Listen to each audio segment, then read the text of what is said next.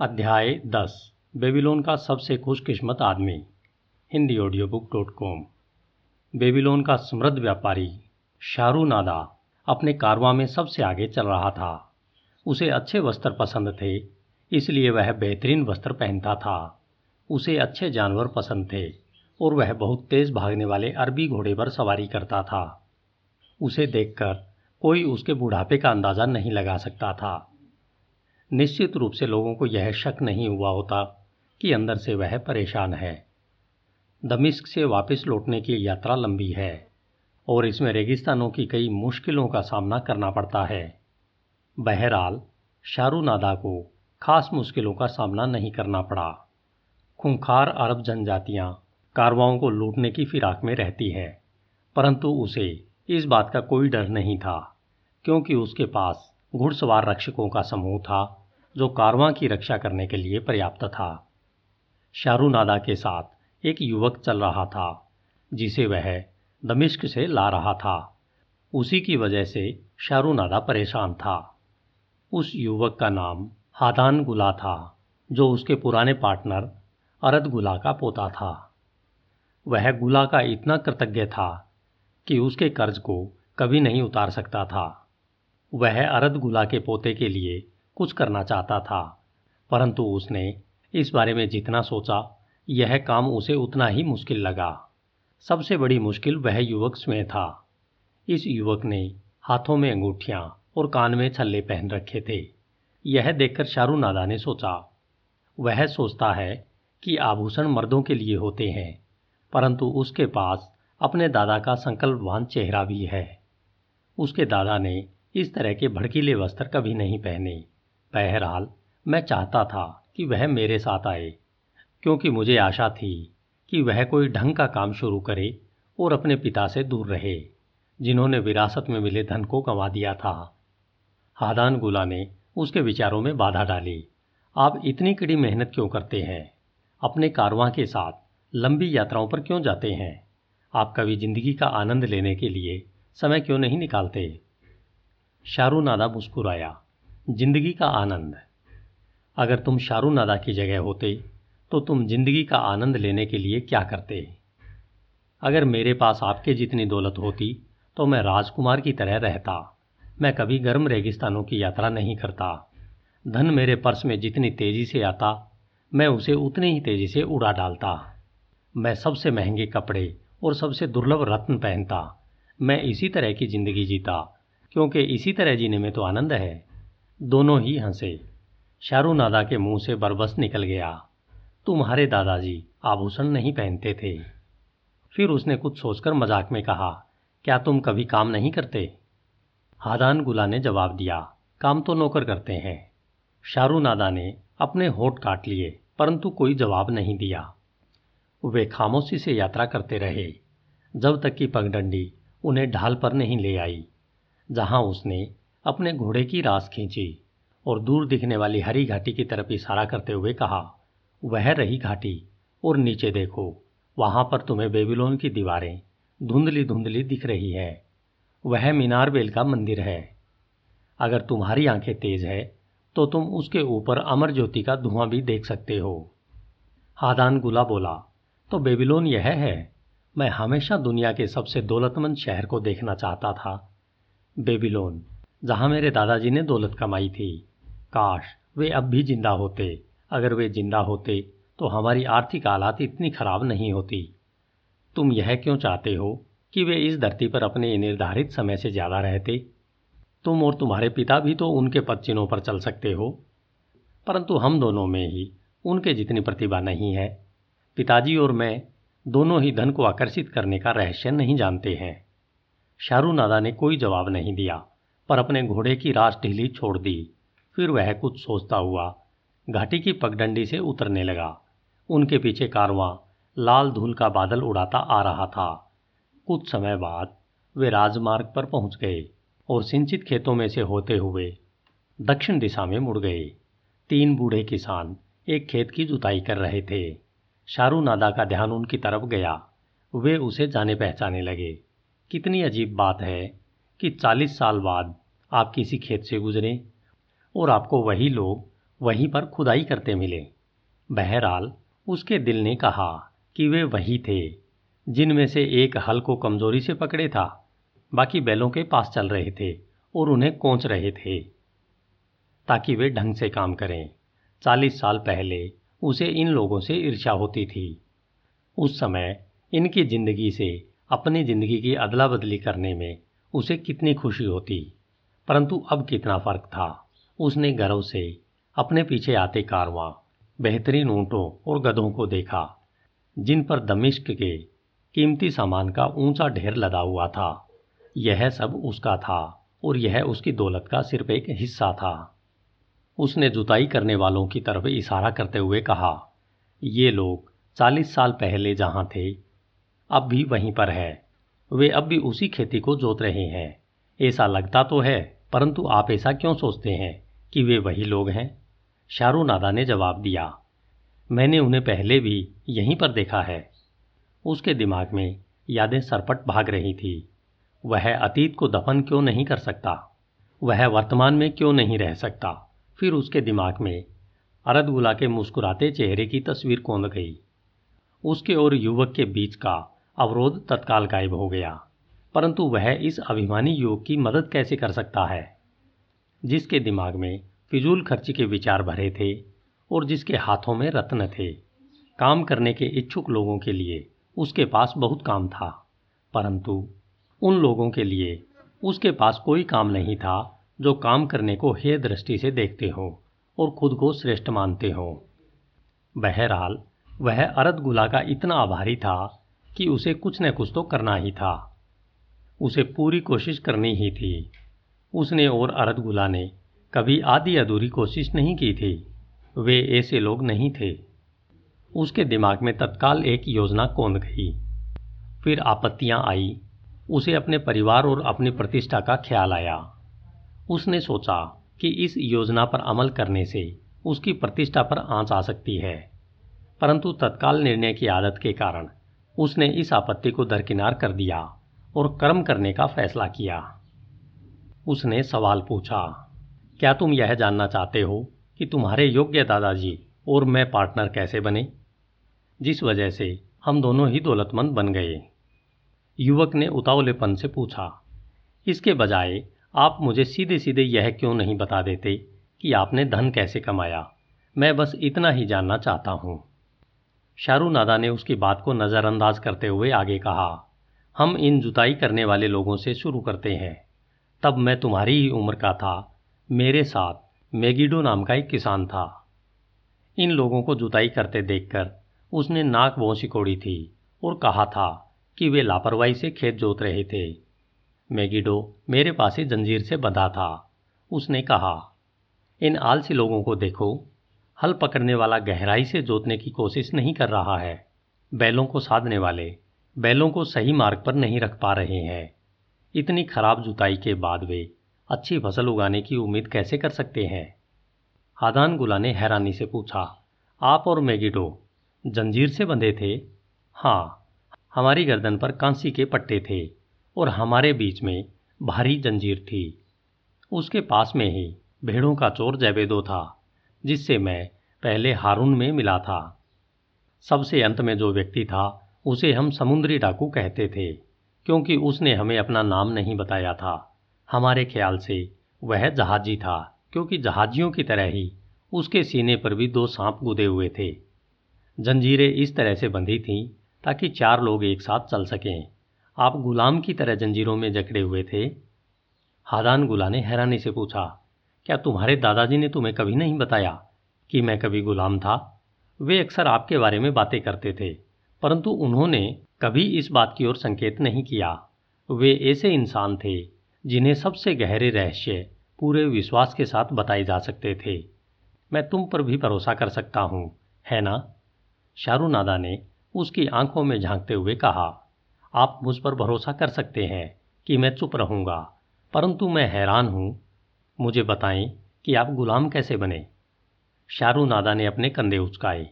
कोई भी आदमी कभी भी गुलाम बन सकता है। जुए और शराब के कारण मुझ पर यह संकट आया।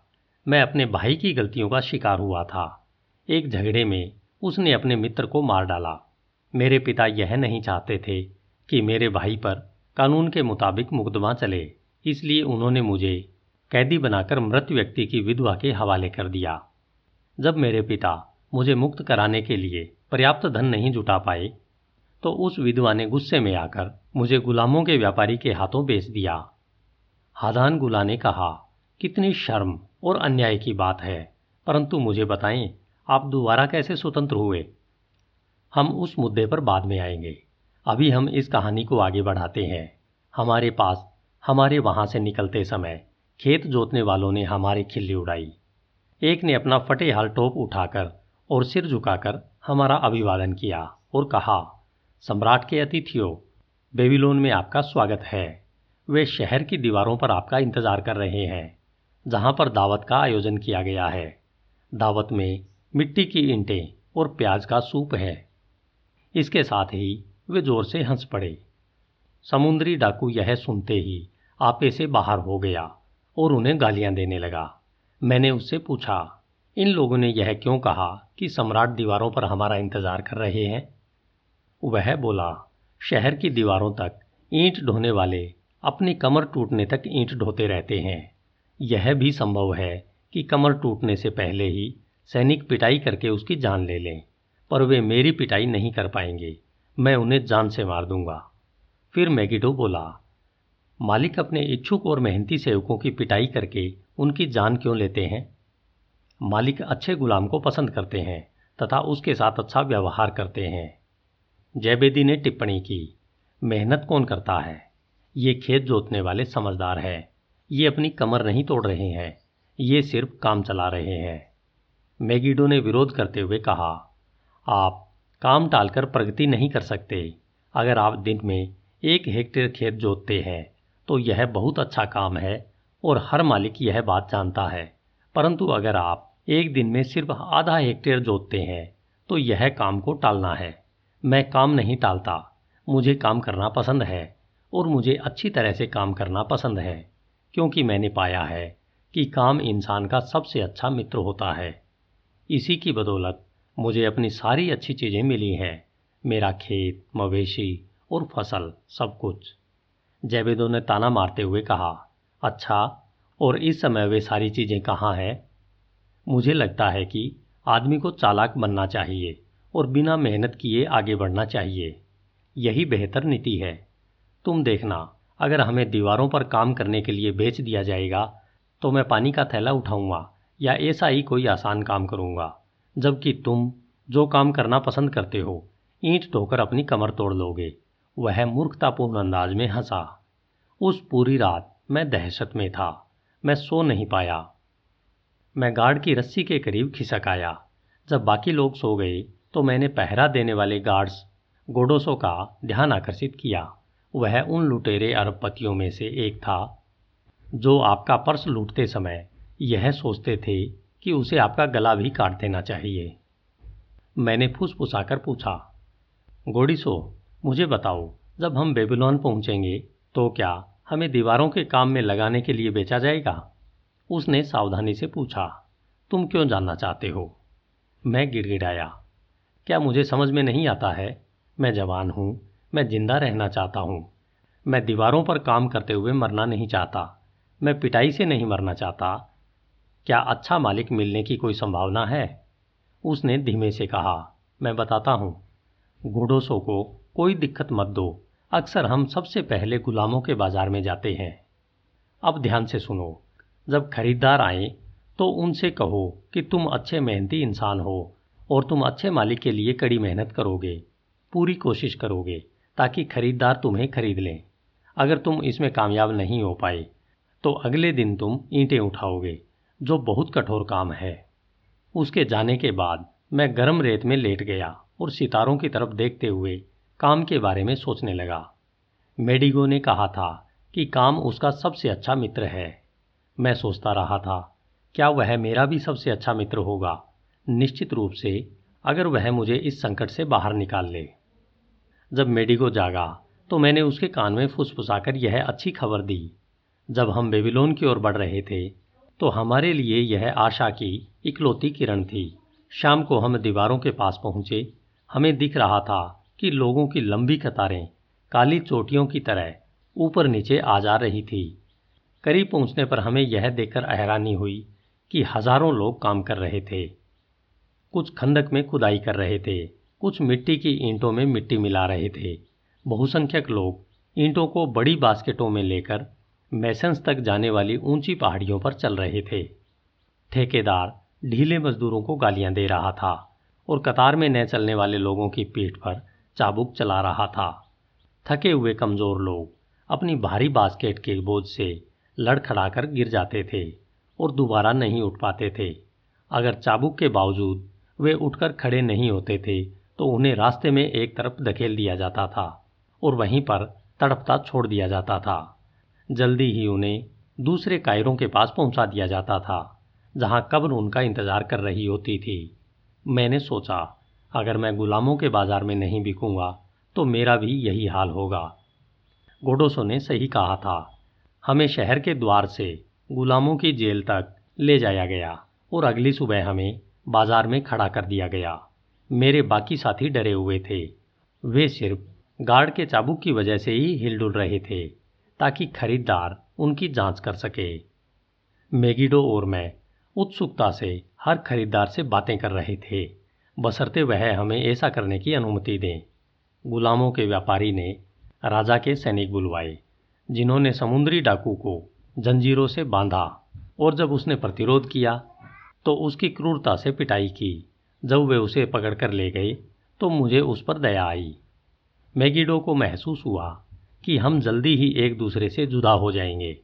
जब आसपास कोई खरीदार नहीं था तो उसने मुझसे गंभीरता से बातें की और मुझे बताया कि काम भविष्य में मेरे लिए कितना महत्वपूर्ण साबित होगा। कुछ लोग काम से नफरत करते हैं और इसे अपना दुश्मन बना लेते हैं। बेहतर होगा कि इसके साथ मित्र की तरह व्यवहार करो और इसे पसंद करो। इस बात की परवाह मत करो कि यह मुश्किल है। अगर तुम कोई बेहतरीन मकान बना रहे हो तो तुम्हें यह परवाह नहीं होती है कि लट्ठे भारी है और कुआँ दूर है, जहाँ से पानी लाना पड़ता है। मुझसे यह वादा करो कि अगर तुम्हें कोई खरीद ले तो तुम उसके लिए अपनी पूरी मेहनत से काम करोगे। अगर वह तुम्हारे काम से प्रभावित न हो तो भी परवाह मत करना। अगर काम अच्छी तरह से किया जाए तो काम करने वाले को इससे हमेशा लाभ होता है। इससे वह बेहतर इंसान बन जाता है। उसी समय वहाँ पर एक सुसंगठित किसान आकर हमारी जाँच करने लगा। इसलिए मैगिडो ने अपनी बात यहीं पर खत्म कर दी। मैगिडो ने उसके खेत तथा फ़सलों के बारे में पूछा और उसे जल्दी ही यह विश्वास दिला दिया कि वह बहुत ही उपयोगी गुलाम साबित होगा। काफ़ी देर तक गुलामों के व्यापारी से भाव ताव करने के बाद किसान ने अपने वस्त्र के नीचे से अपना मोटा पर्स निकाला और जल्दी ही मैगिडो अपने नए मालिक के साथ आँखों से ओंझल हो गया। कुछ और लोग भी सुबह ही बिक गए। दोपहर में गोडोसो ने मुझे विश्वास में लेकर बताया कि गुलामों का व्यापारी उगता गया है। इस स्थिति में वह रात भर इंतज़ार नहीं करेगा, बल्कि शाम होते ही बचे हुए गुलामों को, सम्राट के आदमियों को बेच देगा।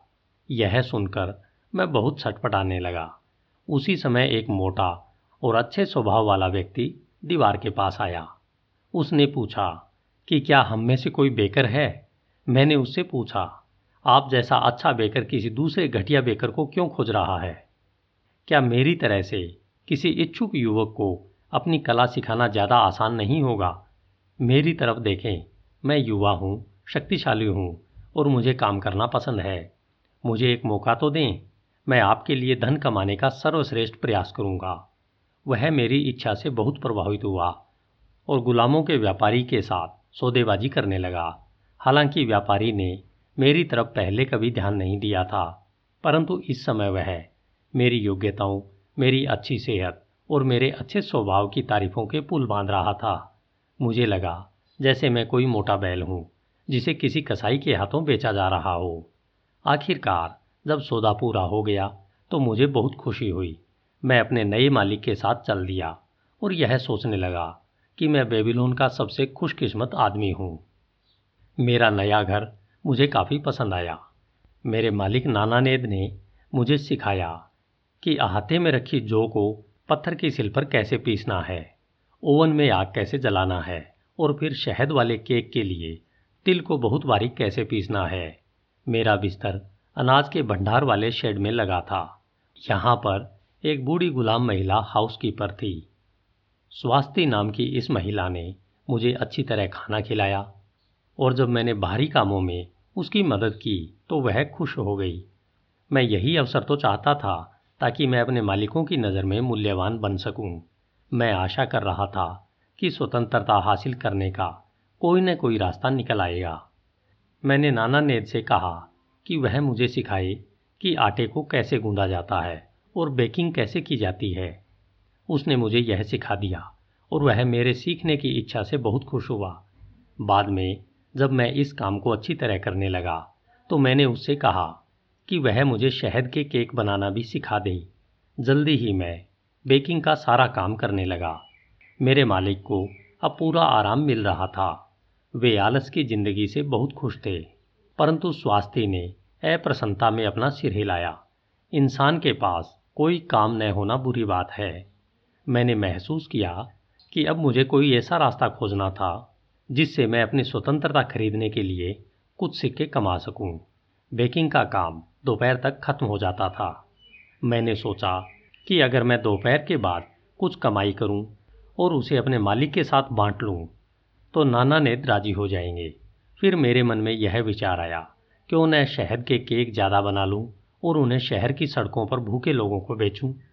मैंने नाना नेद को यह विचार इस तरीके से बताया, दोपहर तक मेरा बेकिंग का काम खत्म हो जाता है।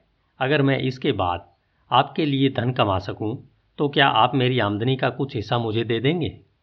मैं चाहता हूँ कि मेरे पास भी कुछ पैसे रहें, जिसकी ज़रूरत हर इंसान को अपनी इच्छाओं और ज़रूरतों के लिए होती है। क्यों नहीं क्यों नहीं? उसने स्वीकार किया। जब मैंने उसे अपनी योजना बताई कि मैं बाज़ार में शहद के केक बेचने के बारे में सोच रहा हूँ तो वह बहुत खुश हुआ। उसने सुझाव दिया, हम यह कर सकते हैं। तुम एक पेनी में दो केक बेचना। जितनी कमाई होगी उसमें से आधी तो आटे, शहद और ईंधन की लकड़ी के खर्च के रूप में मैं ले लूँगा। बाकी बची आधी कमाई में से आधा मेरा और आधा तुम्हारा। मैं उसके इस उदार प्रस्ताव से बहुत खुश हुआ कि मुझे बिक्री का चौथाई हिस्सा मिलेगा। उस रात मैंने देर तक काम करके एक ट्रे बनाई ताकि मैं उस पर केक रख सकूँ। नाना नेद ने मुझे अपने पुराने कपड़े दे दिए ताकि मेरा हुलिया ठीक दिखे। स्वास्थ्य ने मालिक के कपड़ों पर पैबंद लगाकर उन्हें धोकर साफ़ कर दिया। अगले दिन मैंने शहद के ज़्यादा केक बनाए। मैंने सोचा, ट्रे पर रखे हुए भूरे केक देखकर लोगों का मन ललचा जाएगा। मैं सड़क पर जाकर ज़ोर ज़ोर से अपने केकों के बारे में चिल्लाने लगा। पहले तो किसी ने भी रुचि नहीं दिखाई और मैं हताश हो गया। बहरहाल, मैं जुटा रहा।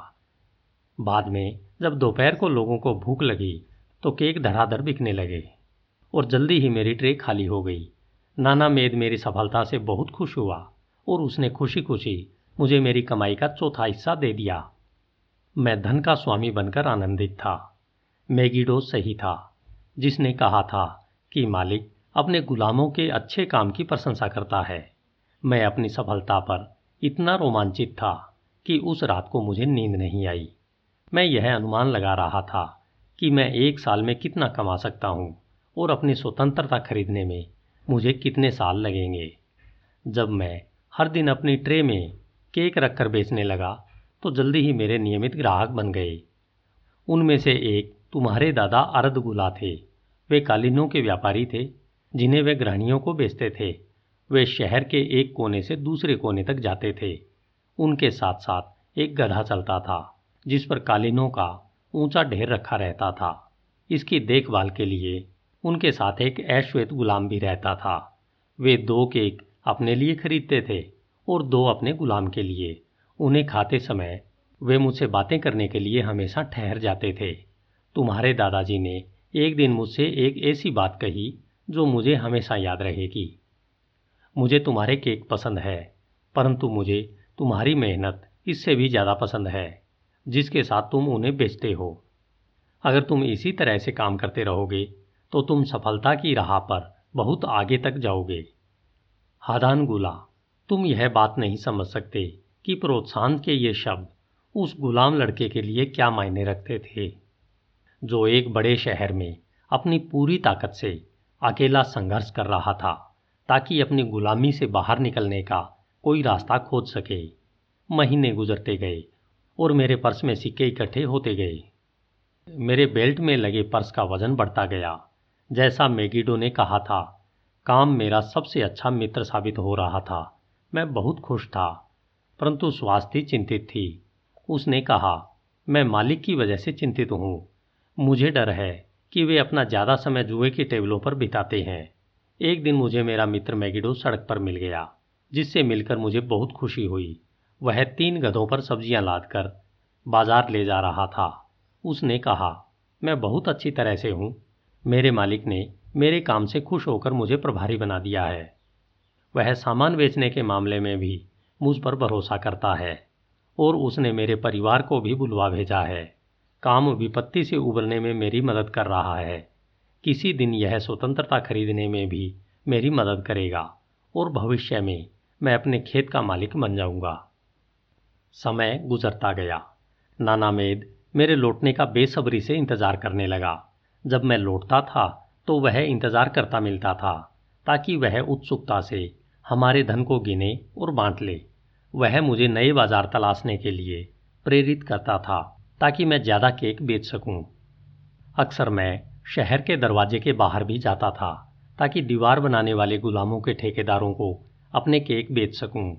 हालाँकि मुझे वह अप्रिय दृश्य बिल्कुल पसंद नहीं था, परंतु ठेकेदार बहुत उदारता से खरीदते थे एक दिन मैं जैबेदो को देखकर हैरान हुआ, जो ईंटों को अपनी बास्केट में भरने के लिए कतार में लगा था। वह बहुत दुबला हो गया था। उसके कंधे झुक गए थे और उसकी कमर पर चाबुक के घाव और फोड़े साफ़ नज़र आ रहे थे। उस पर तरस खाकर मैंने उसे एक केक दे दिया। वह भूखे जानवर की तरह केक को चबा गया। उसकी आँखों में लोभ की चमक देखकर मुझे डर लगा कि कहीं वह मेरी पूरी ट्रे छीन न ले। इसलिए मैं वहाँ से भाग खड़ा हुआ। अरतगुला ने एक दिन मुझसे पूछा, तुम इतनी कड़ी मेहनत क्यों करते हो? क्या तुम्हें याद है? यही सवाल आज तुमने मुझसे पूछा था। मैंने उन्हें बताया कि मैगिडो ने काम के बारे में क्या कहा था, और यह भी कि काम मेरा सबसे अच्छा मित्र साबित हो रहा था। मैंने उन्हें गर्व से सिक्कों से भरा अपना पर्स बताया, और यह कहा कि मैं अपनी स्वतंत्रता खरीदने के लिए उन्हें बचा रहा था।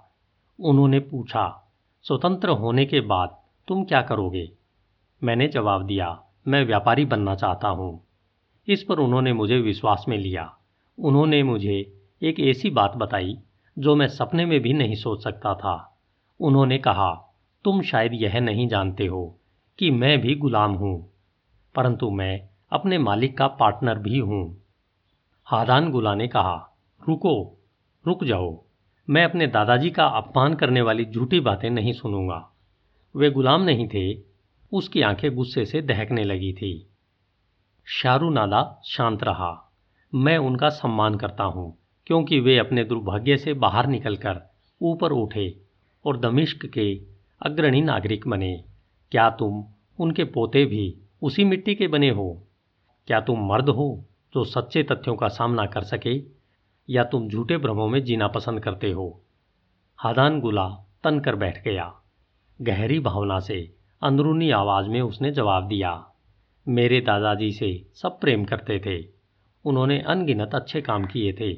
जब अकाल आया तो उन्होंने मिस्र में अनाज खरीदने के लिए धन दिया और उनका कारवां इसे दमिश्क लेकर आया। उन्होंने सारा अनाज लोगों में बांट दिया ताकि कोई भूखा न मरे। अब आप कहते हैं कि वे बेबीलोन में एक अपमानित गुलाम थे। शारूनादा ने जवाब दिया, अगर वे बेबीलोन में गुलाम ही बने रहते तो उन्हें अपमानित कहना उचित होता। परंतु जब वे अपने प्रयासों से दमिश्क के महान व्यक्ति बन गए तो दरअसल देवताओं ने उनके दुर्भाग्यों को माफ़ कर दिया और उनका सम्मान किया। शारूनादा ने आगे कहा, मुझे यह बताने के लिए कि वे एक गुलाम है। उन्होंने यह कहा कि वे स्वतंत्र होने के लिए बेताब थे। बस, उनके पास अपनी स्वतंत्रता खरीदने के लिए पर्याप्त धन आ गया था।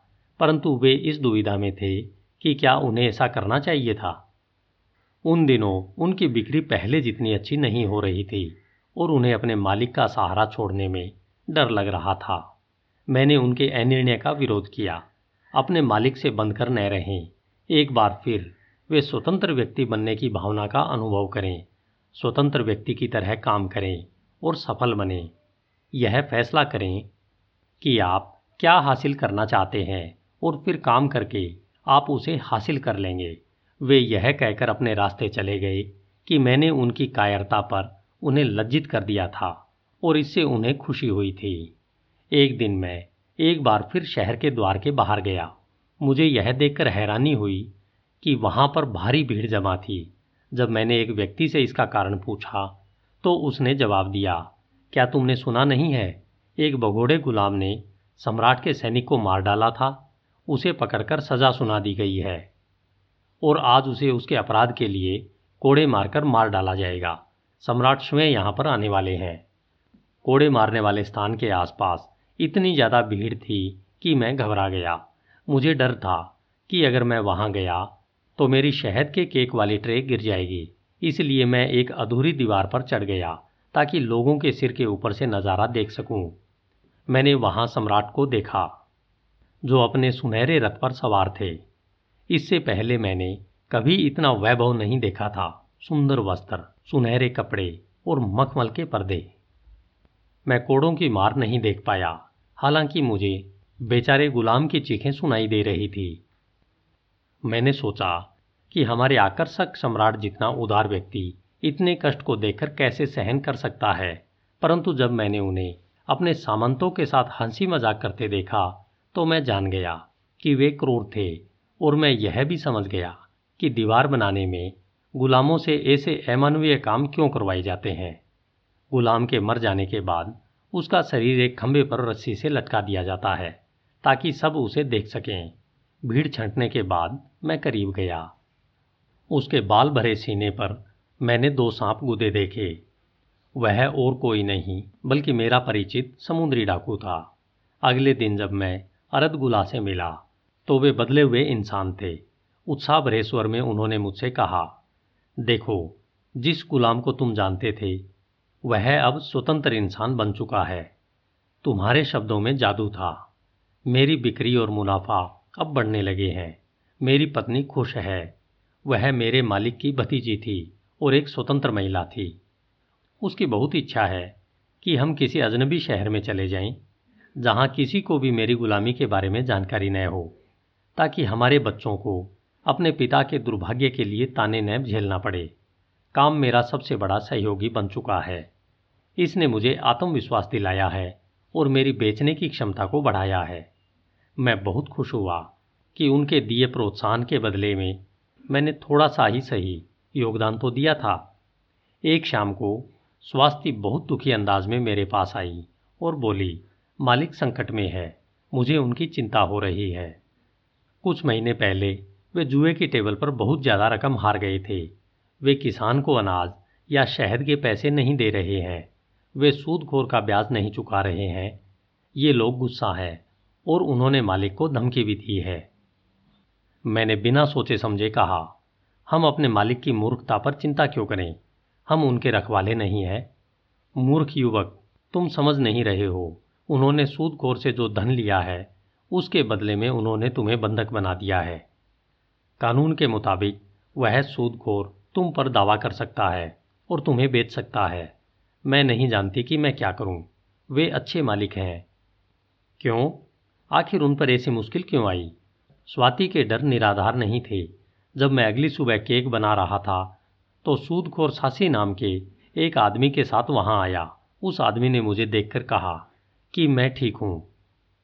सूदखोर ने मेरे मालिक के लौटने का इंतज़ार भी नहीं किया। इसके बजाय स्वास्थ्य से कहा कि वह मालिक को बता दे कि वह मुझे ले गया है। मेरे पास सिर्फ़ तन के कपड़े और मेरे बेल्ट से बना सिक्कों से भरा पर्स था।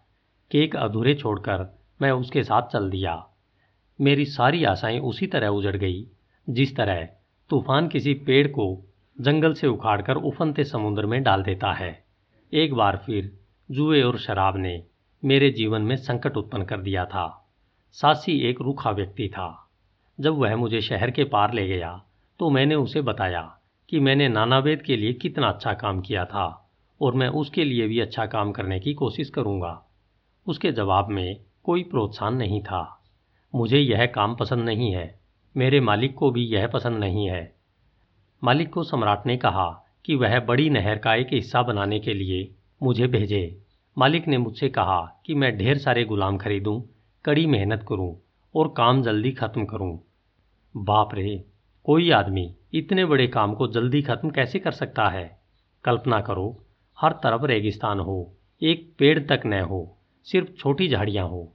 सूरज इतनी तेज़ी से चमक रहा हो कि हमारे पीने का पानी इतना गर्म हो जाता था कि हम उसे पी नहीं सकते थे।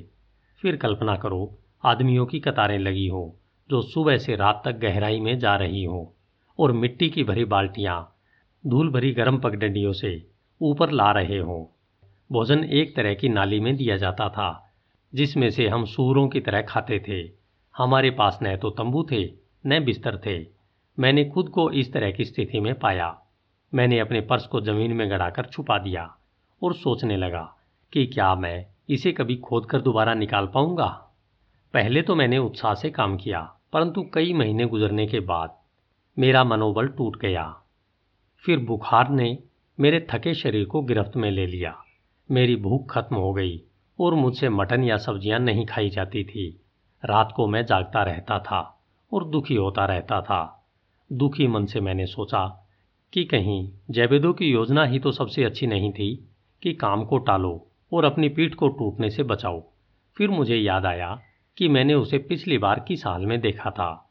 मैं समझ गया कि उसकी योजना अच्छी नहीं थी।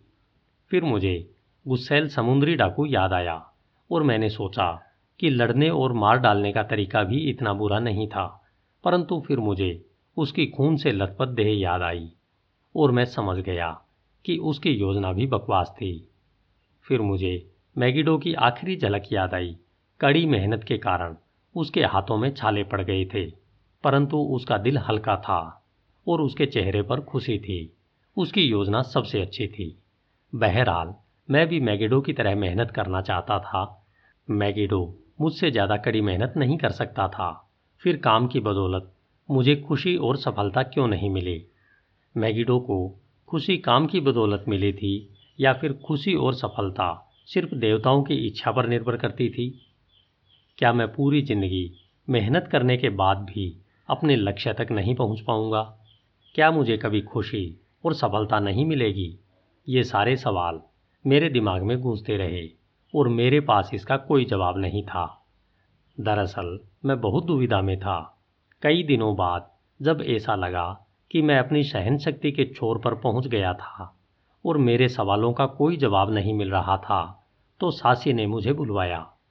एक संदेशवाहक मेरे मालिक के पास से मुझे बेबीलोन ले जाने के लिए आया था।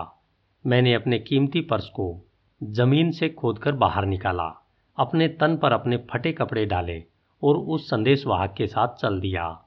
यात्रा के दौरान मेरे बुखार से तपते मस्तिष्क में यह विचार आया कि तूफ़ान उसे उठाकर इधर से उधर पटक रहा है। मेरा जीवन अपने पैतृक कस्बे हारून के गीत के विचित्र शब्दों के अनुरूप था। बवंडर की तरह इंसान को घुमाते हैं, तूफ़ान की तरह उसे उड़ाते हैं, जिसकी राह का कोई अनुसरण नहीं कर सकता, जिसके भाग्य की कोई भविष्यवाणी नहीं कर सकता। क्या मेरी किस्मत में इसी तरह सजा पाना लिखा था, न जाने किन पापों की न जाने कौन सी निराशाएँ और दुख मेरा इंतज़ार कर रहे होंगे। जब हम मालिक के घर के अहाते में पहुँचे तो मेरे आश्चर्य की कल्पना करें कि मैंने वहाँ अरल गुला को अपना इंतज़ार करते देखा। उन्होंने नीचे उतरने में मेरी मदद की और मुझे इस तरह गले लगाया, जैसे उन्हें उनका पिछड़ा हुआ भाई मिल गया हो। अंदर जाते समय मैं उनके पीछे पीछे चलने लगा, जैसे गुलाम को मालिक के पीछे चलना चाहिए। परंतु उन्होंने इसकी इजाज़त नहीं दी। उन्होंने मेरी कमर में हाथ डालकर कहा, मैंने तुम्हें हर जगह ढूंढा। जब मेरी आशा खत्म हो गई, तब कहीं जाकर। स्वास्थ्य से मेरी मुलाकात हुई। उसने मुझे उस सूदखोर के बारे में बताया, जिसने मुझे तुम्हारे मालिक तक पहुँचाया। उसने बहुत ज़्यादा कीमत मांगी और मैंने बहुत महँगा सौदा किया। तुम सचमुच बहुत मूल्यवान हो। तुम्हारे जीवन दर्शन और तुम्हारी मेहनत ने ही मुझे इस सफलता तक पहुँचने की प्रेरणा दी। मैंने बीच में कहा, मेरा नहीं, मैगिडो का जीवन दर्शन, मैगिडो का भी और तुम्हारा भी, तुम दोनों का धन्यवाद। हम दमिश्क जा रहे हैं और मैं तुम्हें अपना पार्टनर बनाना चाहता हूँ। एक मिनट में तुम स्वतंत्र व्यक्ति बन जाओगे। इतना कहकर उन्होंने अपने वस्त्र के नीचे से एक मृदा पत्र निकाला, जो मेरी गुलामी का दस्तावेज़ था। उसे उन्होंने अपने सिर के ऊपर उठाया और जमकर पत्थरों पर पटक दिया। इसके सैकड़ों टुकड़े हो गए। खुशी से वे उन टुकड़ों पर तब तक कूदते रहे, जब तक कि वे धूल नहीं बन गए। मेरी आँखों में कृतज्ञता के आँसू छलक आए। मैं जानता था कि मैं बेबीलोन का सबसे खुशकिस्मत आदमी था। इस कहानी में तुमने देखा कि मेरी सबसे बड़ी विपत्ति में भी काम मेरा सबसे अच्छा मित्र साबित हुआ। काम करने की मेरी इच्छा की बदौलत ही। मैं दीवारों पर काम करने वाले गुलामों की गिनती में आने से बचा।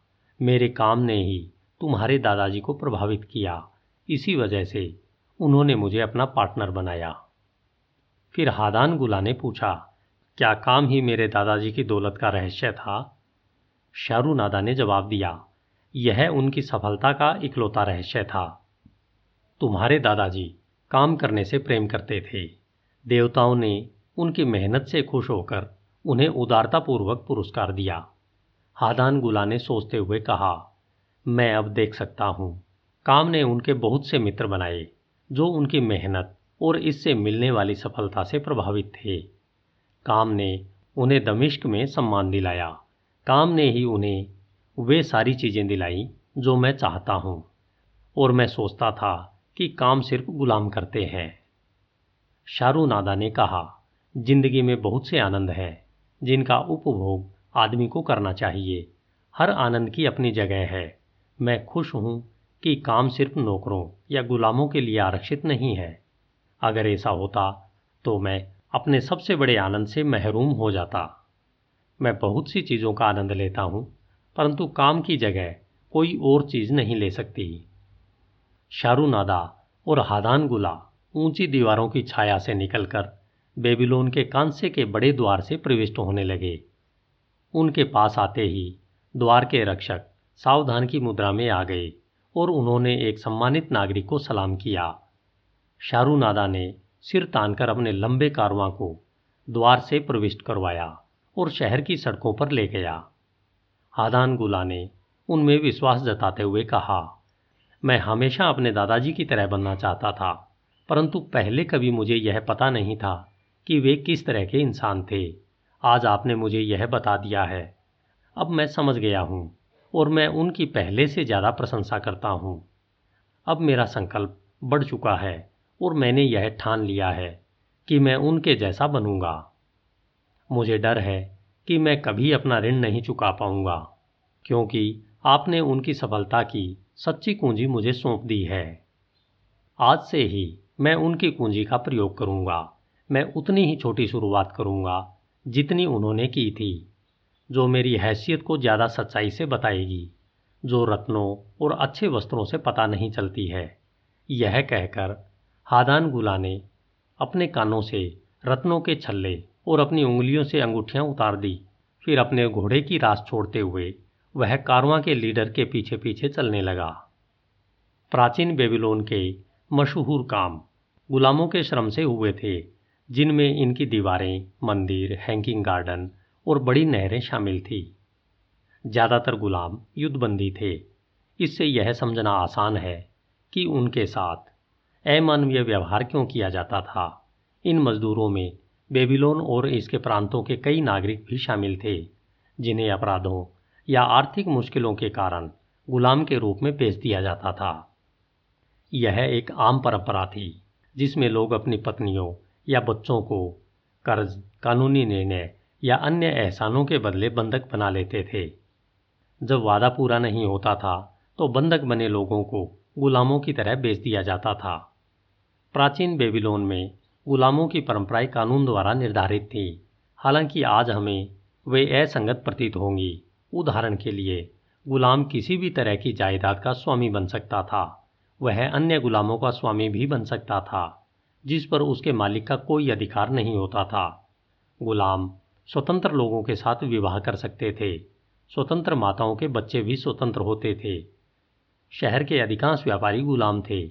उनमें से कई अपने मालिकों के पार्टनर थे और अमीर भी थे। धन्यवाद। Hindi audio book dot com.